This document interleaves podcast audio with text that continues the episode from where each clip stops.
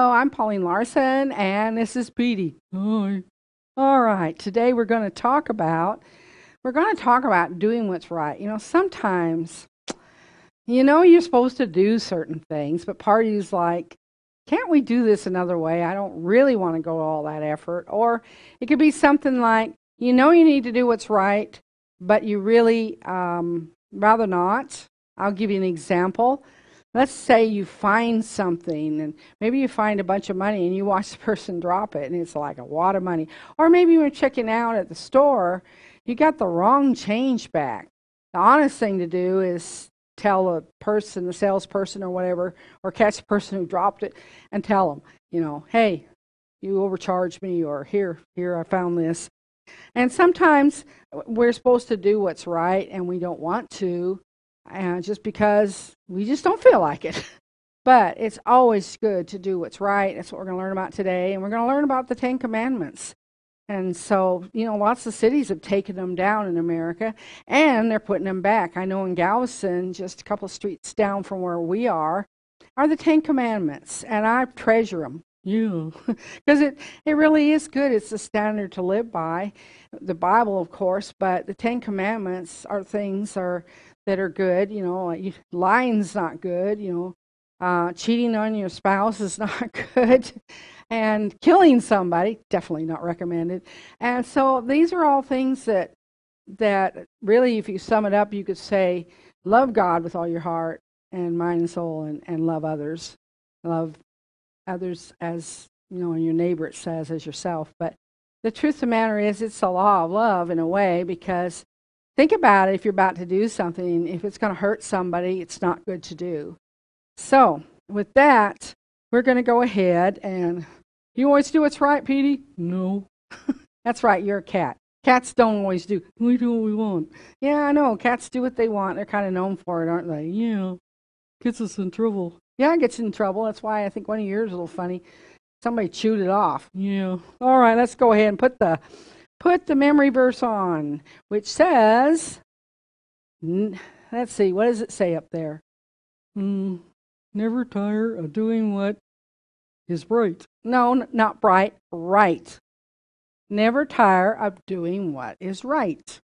And we need to do what's right. All right. Where's that found? Up there. Yeah, I know it's found up there. What does that say? I don't know. You don't know how to say it? No. Okay. Second Thessalonians 3:13. That's a book in the Bible, by the way. So, with that in mind, um, we need to consider when we do things. You know, is this the right thing to do? And sometimes we have a choice. It's hard to know what is the right thing to do because, um, you know, you don't know the outcome of something, and you have choices. But follow that Follow your heart, and follow what you know based on the Word of God. Anyway, we're going to go over the PowerPoint, and it says it's more important to do what is right than to do what you want. yeah. Sometimes I can, my boys when they were growing up, you know, they had to do the, they had to set a table, do dishes, they had chores they had to do, and and you know, we gave him an allowance. And I was talking to my husband. He grew up on a farm, and I think for the time he was old enough to walk, he had chores, and he didn't get paid. You lived on a farm. Uh, you did what you had to do, and what you got out of it was you got to eat, had a roof over your head, and things like that. So you liked. You don't always like to do what you know is right. I know there's times I've I've told you you need to you know knock something off or quit fighting with somebody or whatever. Yeah, well, I don't want to. Yeah, I know you don't want to. But are you doing the right thing? Hmm. I don't know. They hit me first. Well, that just because somebody hit you first doesn't mean that's right. You should hit them. However, I think with bullies, you need to stand up for bully to bullies, but because bullies usually back off when you stand up to them. But you still need to do. Put that in mind. To do what is right is really more important than just to do what you want. Okay, can you say goodbye? No. All right, let's put you down here.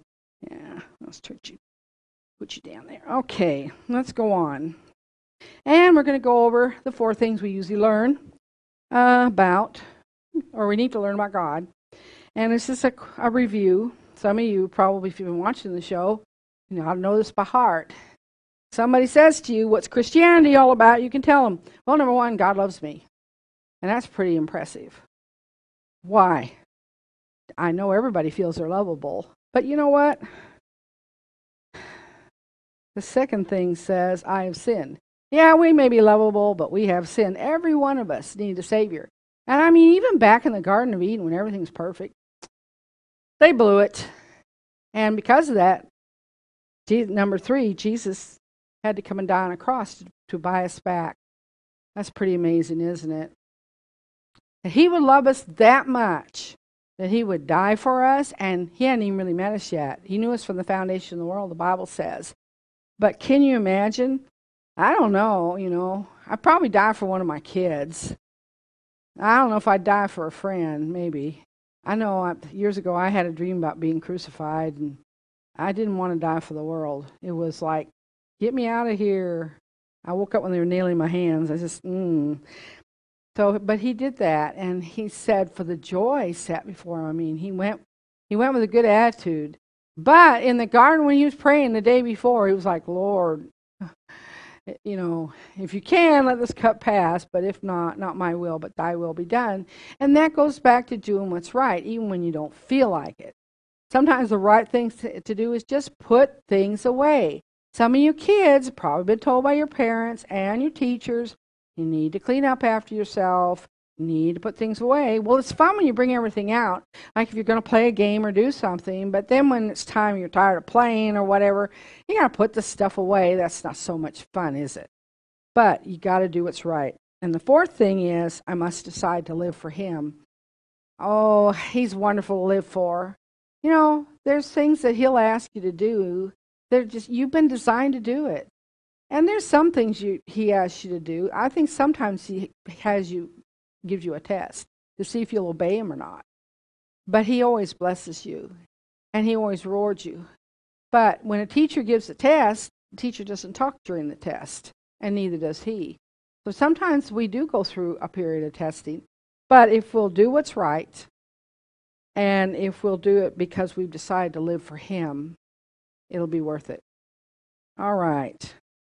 So today we're going to talk about the Ten Commandments. And three months after leaving uh, Egypt, the Israelites arrived at Mount Sinai, the same place where Moses had first encountered God, apparently. And so, can you imagine? Here's all these people. They got this mountain that they're looking at. And I mean, there's lightning, there's like earthquake, it's like shaking, there's loud noises. That would be scary. I mean, we're talking a mountain. We're not talking a little mound here. We're talking a mountain. And so the Moses left the people at a safe distance and he ventured alone up to the mountain to talk to God. Well, he gets up there and he's gone for a while. And with all the shaking and the noise and the thunder and lightning, I'm sure they thought something had happened to him. I mean, that would occur to me. It says, Moses, you have seen what I did to the Egyptians and how I bore you on eagle's wings and brought you here to me. Now, if you obey me faithfully and keep my covenant, you shall be a treasured possession among peoples, a king, a priest, and a holy nation. That's not strict Bible, that's what somebody's written. He says, Go tell the people to wash themselves, they must be pure. And it tells them to purify themselves for three days. And then Moses, go tell this to the people. This is when he gets the Ten Commandments. Um, and so he is, he's up there. Can you see the mountain there? And God supernaturally wrote the Ten Commandments. And yet the people were so afraid and they were not allowed to go touch the mountain or they'd die. But here they are, all out in front of it. And um, and pretty amazing that he was able to glow up that mountain and for 40 days he didn't drink or eat. And then, of course, when they came down, they'd made a golden calf. That's another story. But the Ten Commandments broke, so he had to go back up for another 40 days. But here's what eventually was written. He's, uh, God told Moses, I am your God who brought you out of the land of Egypt, out of the house of slavery. The first thing is, you shall have no other gods before me. Secondly, you shall not make for yourself an idol or any likeness of anything that is in the heavens above or on earth below. You shall not bow down yourself to them nor serve them. Can you think of anything more ridiculous? You go carve something out of wood or mold it out of gold. You made it, and now you're going to worship it and get advice from it? That's kind of nuts, don't you think? That's it's like seriously? I don't think so. Why would you think that could be something that would tell you what to do? Probably I'm So, third thing is you shall not take the name of the Lord your God in vain. You know how everybody I, I it really bothers me when I see on TV shows people use the name of Jesus and, you know, and and use it uh, as a profanity, you know, they're swearing. But I have a pastor friend who used to say when he'd be at a gas station and somebody did that, and he said, and they say Jesus Christ, or say, and he say, "Oh, you know him too, do you?" And of course they didn't usually, and so it was an interesting conversation after that.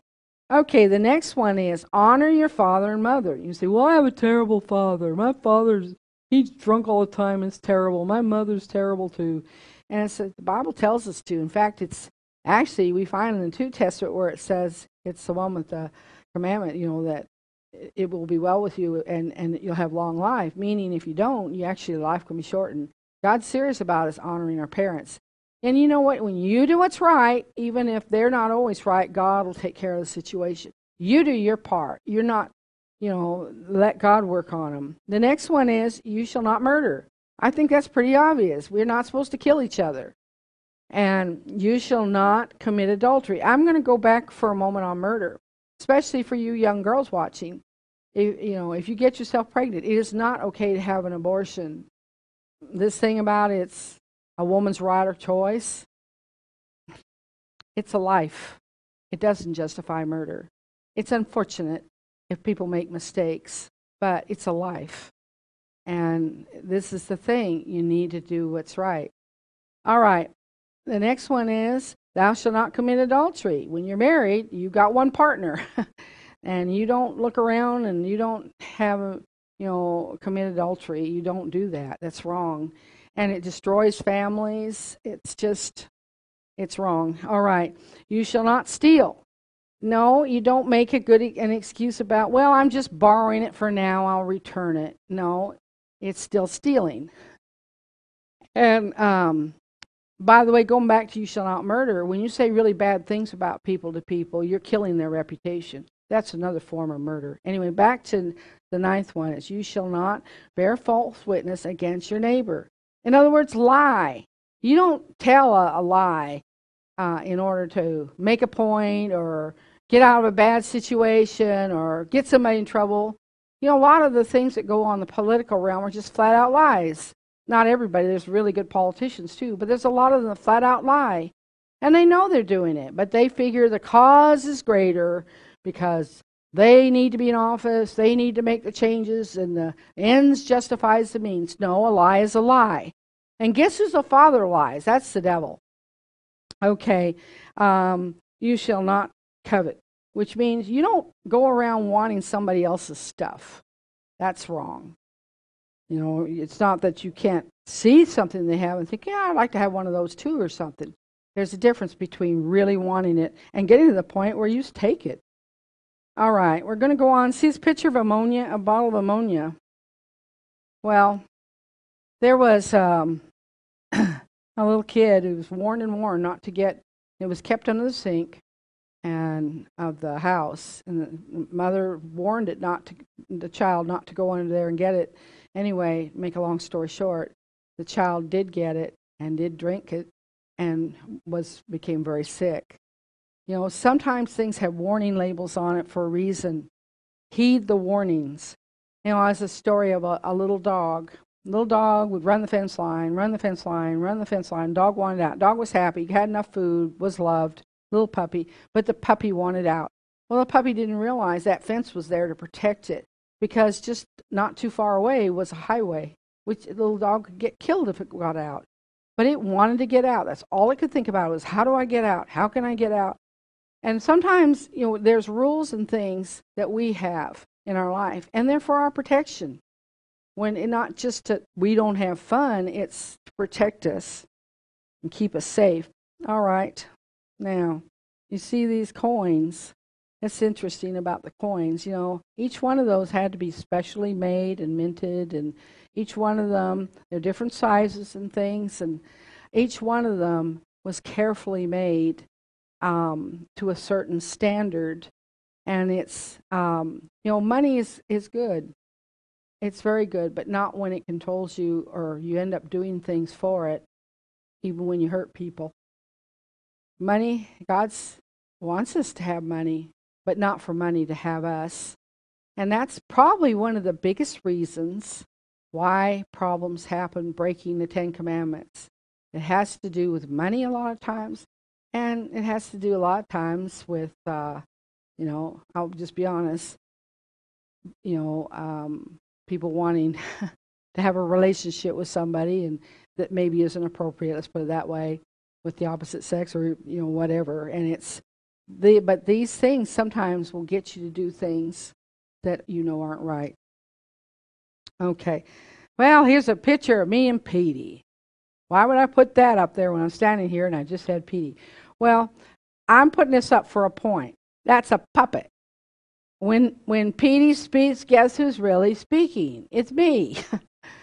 and God doesn't want puppets out of people. He wants us to choose him and love him. He does not want us to be robot type. He could have had that and made us that way. He has the ability. He wants us to choose to love him, to choose to serve him. And he gives us the right to choose him or even to just say, I don't want you, God, and end up going to hell. Nobody, God doesn't want anybody to go there, but he gives us the right to choose. And so, you know, a puppet will do whatever you tell it to do. And it's kind of um, you can sound like the voice is coming from somewhere else, but it's not. But this is the thing we need to speak God's word, but that doesn't make us a puppet. We choose. We decide when we're going to quote the word of God and do what's right or wrong. And God gives us that freedom. So it's um, kind of a, a, co- a cool point that he does because in the garden when he made man and then Eve and the animal, he, he could have created them where they were just like little robots, but he wanted a relationship with us. He wanted us to choose to be with him. And, you know, going back to this puppet, puppet goes where I take it. It does not have a choice, in spite of the little stories we tell about it. The truth of the matter is, it, it goes where it's told to go. And it's physically carried wherever. Now, we should go where God tells us to go, but we decide to go. We speak as we feel to do, as we're led to do, hopefully, but the main thing is we are not, we have total control over what we say and do. God gave us that and has allowed us. Even if we make bad decisions, it's up to us. All right, now we're going to go on with the adventures of Kangaroo Jones again. And if you remember, it wasn't very good what had happened. Um, here we see Kangaroo Jones. The um, the hyenas had taken the, the precious stone, and he didn't know what they called them the sacred stones, precious stones, and you know he wondered what that was. You know, I mean he served God, and so he knew they were pretty and they were in the center of the town displayed. And like our Ten Commandments, which you'll find eventually that's really what they were. But the hyenas that had been throwing the eggs, if you remember last week, trying to, not the, the kangaroos that were throwing the eggs to get the hyenas, um, that was a really dumb thing to do. They were captured. And Kangaroo Jones, the city had come out, and, and mayor of Kangarooville had come out to help him and and he was uh, he he was hurt because there were so many hyenas came into the town and were trying to steal and and take things from the city and take the kangaroos. And so he got free and he went in there you know he carried his big old whip and stuff and he had a, a kind of a timber thing and he went in and this is going in to the temple of doom and he's going to because he knows that's where they went because he saw them go. The hyenas. And so he beat up some of the hyenas and and he was you know, they were surprised. They did not expect him to come and and and he was able to beat all the ones that were around. It wasn't all of them; it was just a few that were guarding the kangaroos and the stolen stuff. And so he here he is. He's he's after them. Well, he sees the kangaroo. Remember, these are the little guys that were throwing the eggs and acting kind of stupid because they thought they knew better. When they, when uh, Mayor of Kangarooville said, "Okay, we're going to pray about the situation," they didn't want to bother with that. No, they wanted to go and do something. And so that's where they had decided to throw the eggs. And instead, they got captured by the hyenas. So then, Kangaroo Jones, he finds all the he finds all the um, stones, and he thinks, "What are these? These are precious stones." And by then, Kevin Kangaroo, who'd gone with him, said, "Oh, those stones. You don't know what those are? Well, those are the Ten Commandments. They're vital to our town because they give us a foundation of how to live. And so do the Ten Commandments in the Bible. You know, that's why they're displayed like that. And that's each one of them, if you remember what we just read when we, we saw the scripture. So each one of these stones had imprinted on it. So they call them sacred, but they were very precious because the city looked to that as a standard to live. And we need to, you know, keeping the Sabbath in there is one of them. And, and keeping the Sabbath means you need to rest. You need a day when you honor God and when you rest and stop from the things you're doing. That was one of them too. And they're all things that were were good things to do, like not lying and stealing and and and you know not killing people. They're all were good things. So they were glad that they had found the stones, and I think they had them all then, and because they'd taken them. Well, just at that moment, when he's fixing to try to leave, here come the hyenas. They found out about him, and they're riding in one of the cars. This was there was a there was a kind of tunnel under there, and and they had all these cars. And of course, here's Indiana Jones. He's with the the stones and the the kangaroos, I guess. And so here come the hyenas, hot on his tail. Oh my! So that didn't look good. He'd already had problems with them once.